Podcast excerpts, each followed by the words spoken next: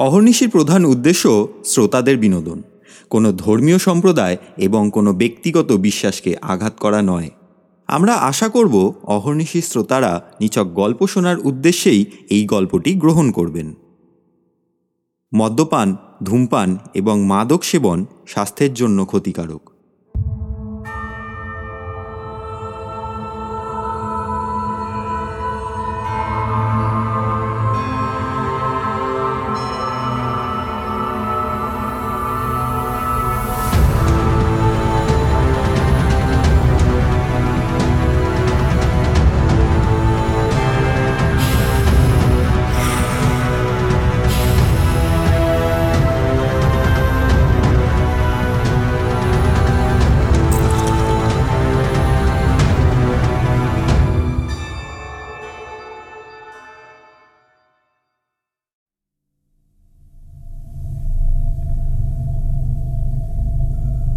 তন্ত্র মানেই কখনো বিশাল ভয়ঙ্কর মন্ত্রপাঠ বা পৈশাচিক ক্রিয়াকলাপ নয়।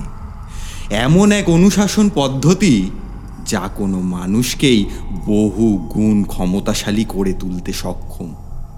আর অন্যদিকে, তন্ত্রশাস্ত্রের বিধান অনুসারে যিনি সাধনাকারী, তিনিই তান্ত্রিক।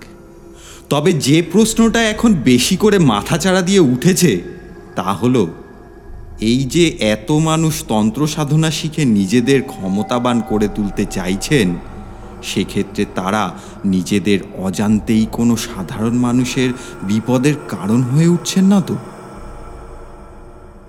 এরই উত্তর পেতে আমরা শুনে নেব অহর্নিশি চ্যানেলের আজকের পরিবেশনা। শ্রদ্ধেয় শুভ মানুষ ঘোষের রচিত আদিনাথের বিপদ।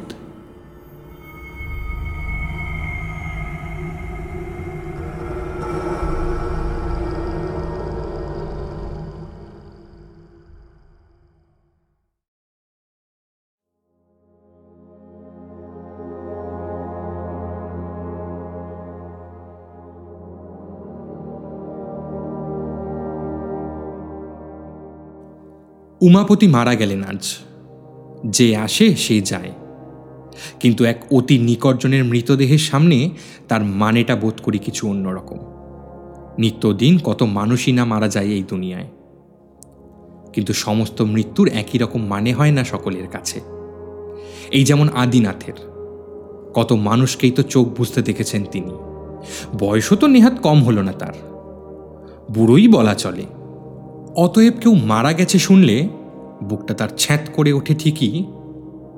কিন্তু যখন শোনেন মারা গেছেন উমাপতি, তখন তার মানেটা কত ভয়ঙ্কর হয়ে ওঠে তার কাছে।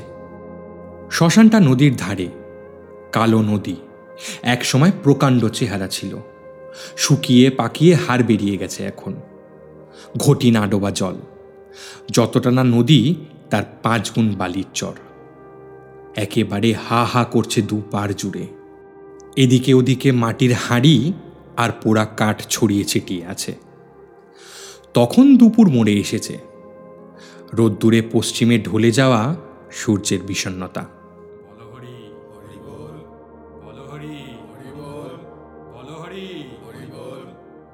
এসে পড়েছেন উমাপতি। বুকের ভেতরটা হু হু করে উঠল আদিনাথের। একটু পরে তার সবচেয়ে পুরনো বন্ধুটি বিলকুল নেই হয়ে যাবে। এই শ্মশানটা বহুকালের। আশেপাশের এক বিস্তীর্ণ এলাকার কত মানুষের চিতায় আগুন দেয়া হয়েছে এখানে হিসাব মেলা দুষ্কর।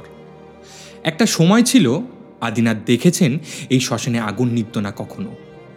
লোকে বলতো মহা শ্মশান। এখন অবশ্য সেই রকম নেই আর। নতুন নতুন শ্মশান তৈরি হওয়ায় পাঁচ, দশ ক্রোশ উজিয়ে মানুষকে আর এখানে আসতে হয় না। তবু এখনও যা আছে বড় কম নয়। বিশেষ করে ভয়ঙ্করতার দিক থেকে এই শ্মশানের জুড়ি নেই। শোনা যায় আমাবস্যার রাতে নাকি ভৈরব ভৈরবীরা চক্র সাধনা করে থাকেন। মৃতদেহের ওপর আসন করে সব সাধনাও হয়। বহুকাল পরে এই শ্মশানে এলেন আদিনাথ। অন্য কেউ হলে কথা ছিল, উমাপতি না? না এসে থাকতে পারলেন না। সকলে বারণ করেছিল তাকে, কিন্তু তিনি শোনেননি। উমাপতি তো কেবল বন্ধু ছিলেন না তার, বেশিই ছিলেন। বিছানায় পড়ার আগের রাতে নিয়মিত দাবা খেলেছেন তার সঙ্গে। ঝড়, বৃষ্টি কিচ্ছু কেয়ার করতেন না মানুষটা। ছাতাটি মাথায় দিয়ে টুকটুক করে চলে আসতেন আদিনাথের বাড়ি। আদিনাথ বিয়ে থা করেনি, একা মানুষ। তার দাবার ঘুটির ওপর শত্রুতা করার মতো নিকটজন কেউ ছিল না। কাজেই বেপরোয়া মেজাজে ঘোড়া ছোটাতেন। উমাপতিও কম যেতেন না। বাড়ি থেকে কেউ ডাকতে এলে আর রক্ষে ছিল না। তাকে ছাতা হাতে নিয়ে ধাওয়া করতে বাকি রাখতেন। বড় ভালো ছিল মানুষটি। আদিনাথকে কি চোখে দেখেছিলেন কে জানে? তার পরামর্শ ছাড়া এক পা চলতেন না। সে নিজের মেয়ের বিয়েই হোক বা ছেলেকে শহরে চাকরি করতে পাঠানোই হোক। ওর সঙ্গে সম্পর্ক কি আজকের? এই গ্রামেই কোন ছেলেবেলা থেকে একসঙ্গে মানুষ হয়েছে দুজনে। স্কুলে পড়াশোনাও একসঙ্গে। তারপর এইসব গা গঞ্জে কত রকম পরিবর্তন হয়ে গেল। দিনকাল বদলে গেল, কুল উপচানো ভয়ঙ্করী কালো নদীটিও লক্ষ্মীটি হয়ে গেল। কিন্তু দুই বন্ধুর সম্পর্কে চির ধরল না একটুও। আর থাকতে পারল না আদিনাথ। তার চোখের কোল উপচে গড়িয়ে পড়ল জল। এইমাত্র উমাপতির চিতায় আগুন দেয়া হলো। শ্মশান যাত্রীদের জন্য একটা টিনের চাল ঘর ছিল। আদিনাথ সেদিকে গেলেন না, উল্টো পথ ধরলেন। নদীর কিনারে বালির ওপর পথ ধরলেন। নদীর কিনারে বালির ওপর খুঁজে নিলেন একটা জায়গা। বসলেন। উমাপতির গায়ে আগুন ধরে যাচ্ছে, এটা দেখতে পাচ্ছিলেন না আর। বলা যায় পালিয়েই এলেন। এইখান থেকে চিতাটার দূরত্ব অনেকটা। তবু বুঝতে অসুবিধা হচ্ছিল না আগুন ধরে গেছে তাতে। হাউ হাউ করে আগুন উমাপতির শরীর জুড়ে নৃত্য করতে শুরু করে দিয়েছে। নাম প্রথমটা কানে যায়নি আদিনাথের। তারপরেই ও কর্তা বলে জোরে চেঁচিয়ে উঠতেই চমক ভাঙল তার। ও কর্তা। ঘাড় ঘুরিয়ে তাকিয়ে অবাক হয়ে গেলেন। একটা লোক পেল্লাই উঁচু গাট্টা গোট্টা পরনে নিংটি কেবল। আপলুস কালো রং গায়ের। লাল টকটকে মাড়ি বের করে হাসছে। আদিনাথ তাকিয়েছেন ওর দিকে। চেনা চেনা ঠেকছে কেমন যেন? তুমি কে হে? আগে আমি ডোম। ঠোঁট দুটো প্রায় কানের কাছে বরাবর ফাঁক করে হাসলো হারুডোম। বিভৎস। কিন্তু আদিনাথের মন খুব খারাপ। ওর এক ঝলকের দৃষ্টি পরক্ষণে চোখ সরিয়ে ফের তাকালেন চিতার দিকে। কালো ধোয়া পাকিয়ে উঠছে আকাশে। একটা বিড়ি হবে কর্তা। আবার ঘাড় ঘোরাতে হলো আদিনাথকে। তখনই ফের সেই চিন্তাটা চমকে উঠল মাথার ভেতরে। এই মুখ আগেও দেখেছেন। মাথা নাড়িয়ে না। বলে তীক্ষ্ণ চোখে চেয়ে রইলেন ওর দিকে। তাইতে আর একটা কথা বলার সুযোগ পেয়ে গেল হারুডোম। বলল অমন করে কি দেখছেন কর্তা? চিনতে পারছেন না বুঝি? ঠিক ঠাউর হচ্ছে না? চমকে উঠলেন আদিনাথ। তাড়াতাড়ি বললেন হ্যাঁ? না না তোমায় তো আগে কখনো দেখিনি বাবু কি নাম বললে? হারুডোম। না শুনিনি বাবু এই ভর সন্ধ্যাবেলায় এখানে বসবেন না, কর্তা। বুঝতেই তো পারেন, এসব জায়গা ভালো নয়। বলেছে ঠিকই, কিন্তু আদিনাথকে ভয় পাইয়ে দিতে নাকি? অমনি রাগ হয়ে গেল আদিনাথের। এতক্ষণে সত্যি সত্যিই ভাবছিল, আর একা থাকা উচিত হবে না এখানে। কিন্তু সে ভাব আর রইল না। ঝপ করে তুমি থেকে তুইয়ে নামিয়ে দিয়ে প্রায় ধমকে উঠলেন হারুকে। ভয় দেখাচ্ছিস? আমি চলে গেলে সুবিধা হয় বুঝি? ছি ছি ছি ছি ছি কি যে বলেন? তা থাকুন আপনি। আমার কি? কিন্তু কথা হলো এটা যে শ্মশান কর্তা। শ্মশান দেখাচ্ছিস? শ্মশানের ভয় আমার নেই বুঝলি? খিলখিল করে হেসে উঠল হারুডোম। কেমন যেন অলৌকিক সৃষ্টি ছাড়া অতি বড় সাহসীর বুক শুকিয়ে যায়। কিন্তু আদিনাথ আজ অন্যরকম হয়ে গেছেন। ঠিক যেন সাধারণ মানুষের মতো নয়। এই হাসি তাকে সেভাবে নাড়াতে পারল না বরং বাড়িয়ে দিল বিরক্তি। থাম থাম বলছি। বলে গর্জন করে উঠলেন। অমনি থেমে গেল হাসি। কিন্তু পরক্ষণে তাকে লক্ষ্য করে ধেয়ে এলো আর একটা মন্তব্য। কর্তা হারুডম জানে শ্মশান কি জিনিস। আপনারা ভদ্রলোক কি করে বুঝবেন এসব? দেখলুম তো ঢের, আপনার তো তবু বয়স হয়েছে। সে ছিল কাঁচা বয়সের ছোকরা এক। আপনি যেমন বললেন, সেও বলেছিল, ভয় ডর নেই তার। তারপর যা কাণ্ড। আবার সেই ভয়ঙ্কর হাসি উড়ন্ত যক্ষিণীর মতন মুহূর্তে পরিব্যাপ্ত হয়ে গেল হা হা বালিরে মাথা ও মাথা। এই সময় ঘনিয়ে এসেছিল সন্ধে। দশ দিক কালো করে ঝুরঝুর করে ঝরে পড়ছিল অন্ধকারের টুকরো। অকেজো ইরেজার দিয়ে পেন্সিলের দাগ তোলার মতন কালিয়ে গেছে মাথার ওপরের আকাশ। দূর থেকে দেখা যাচ্ছিল উমাপতির চিতাটার আগুন খেগো চুল্লির পেটের মতন হয়ে উঠেছে। দগদগে লাল আদিনাথ তাকিয়েছিল সেই দিকে হঠাৎ তার মনে হলো হারু ডোমের গল্পটা শুনলে মন্দ হয় না। উমাপতি ছাই হয়ে যেতে এখনও কিছুটা সময়। তার মধ্যে শোনা হয়ে যাবে। তাছাড়া কেন কে জানে, নেশার মতন পাকিয়ে উঠেছিল তার গল্প শোনার খিদেটা। ঘুরিয়ে দিলেন চোখ ওর দিকে। দাঁড়িয়ে আছিস কেন? বস এখানে। শুনি তোর গল্পটা। ছোকরার কথা কি বলছিলিস যেন? হারুডম বোধ হয় তাই চায়। বসে পড়ল।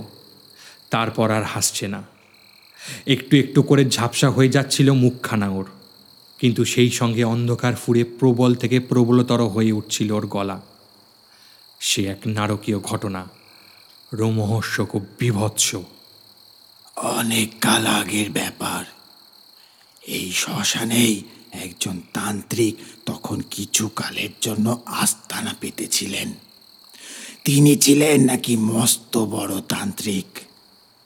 অলৌকিক সব ক্ষমতার অধিকারী।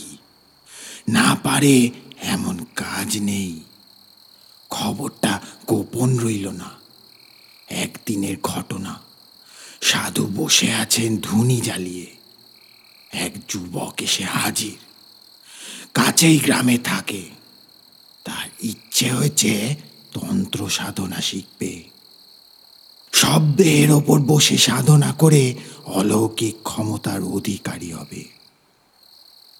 সাধু তাই শুনে ত্রিশূল উঁচিয়ে তাড়া করলেন তাকে। তখনকার মতো পালালেও পরে আবার এলো সে। এই রকম বারবার সাধুর প্রচুর গালাগাল আর দু এক ঘা মারও বেমালুম হজম করে নিল। কিন্তু টলল না সংকল্প থেকে। শেষকালে প্রসন্ন হলেন সাধু। রাজি হয়ে গেলেন দীক্ষা দিতে। কিন্তু তিনি বারবার বলেছিলেন বড় কঠিন এই সাধনা।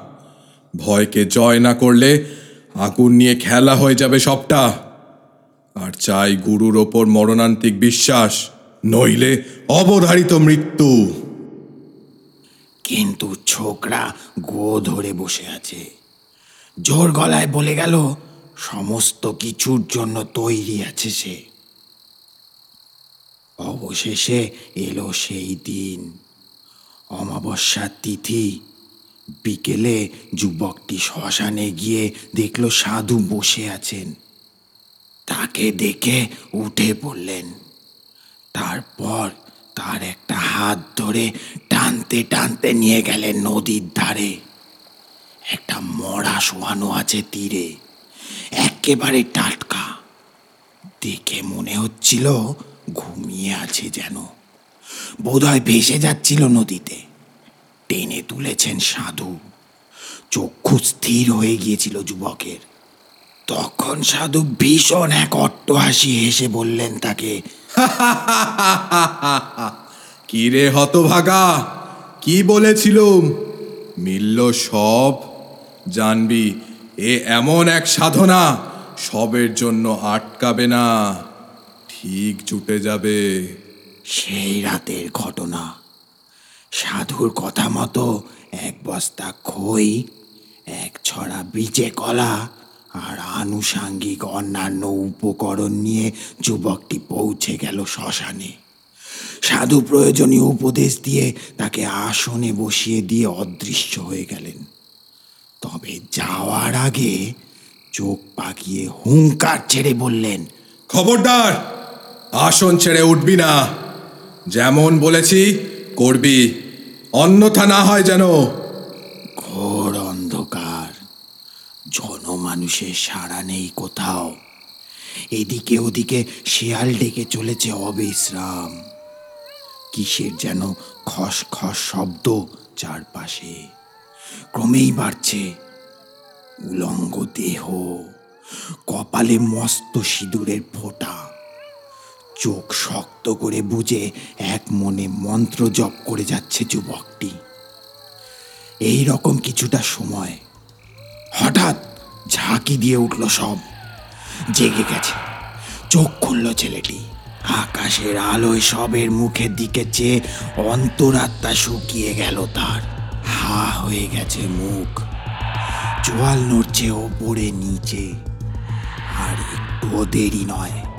যুবকটি খইয়ের বস্তায় হাত ঢুকিয়ে এক মুঠো বের করে গুজে দিল ওর মুখে।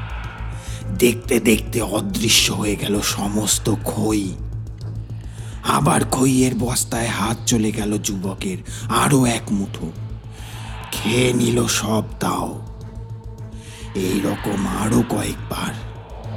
খই শেষ। এইবার কলা একটা করে ছাড়াচ্ছে আর গুজে দিচ্ছে মুখে। শেষ হয়ে গেল সমস্ত কলা, তবু খিদে মেটেনি সবের। হা করে আছে আগের মতন। প্রাণ উড়ে গেল যুবকের। ঠেলে বেরিয়ে এলো চোখ। সাধু যা বলেছে, এরপর তো তার হাতটাই ঢুকিয়ে দিতে হবে সবের মুখের ভেতর। বিকট আর্তনাদ করে উঠল যুবকটি। ভুলে গেল সব। গুরুর নির্দেশও। উঠে পড়ল আসন ছেড়ে। দৌড় দৌড় দৌড়। পরিমরি করে দৌড়চ্ছিল। আকাশ ফালা ফালা হয়ে যাচ্ছিল চিৎকারে। হতভাগ্য যুবক। তখনকার মতো প্রাণে বাঁচলেও সে জানতে পারল না, ভয়ের চেয়ে আরও একটা ভয়ঙ্কর জিনিস তার পেছনে তাড়া করে যাচ্ছিল। গুরুর অভিশাপ। এই সাধনায় গুরুর ওপর বিশ্বাস হারানোর মতন মহা পাপ আর নেই। থাম থাম হতভাগা চেঁচিয়ে উঠলেন আদিনাথ। গল্পটা যে এত ভয়াবহ হবে ভাবতে পারেননি। আতঙ্কে নীল হয়ে গেছিলেন।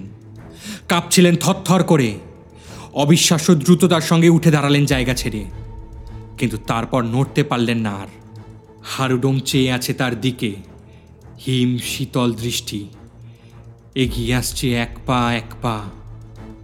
কেমন অপার্থিব গলায় বলছে তাকে, এইবার আমাকে ঠাওর করতে পাচ্ছেন তো কর্তা?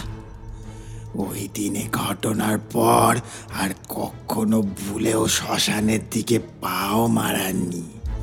কিন্তু আমি তককে তককে ছিল একদিনে বাগে পেয়েছি আপনাকে। ওই চারটি খই আর বীজে কলায় পেট ভরেনি আমার। প্রায় দু কুড়ি বছর এক পেট খিদে নিয়ে ঘুরছি। আমি খাব আমি খাব।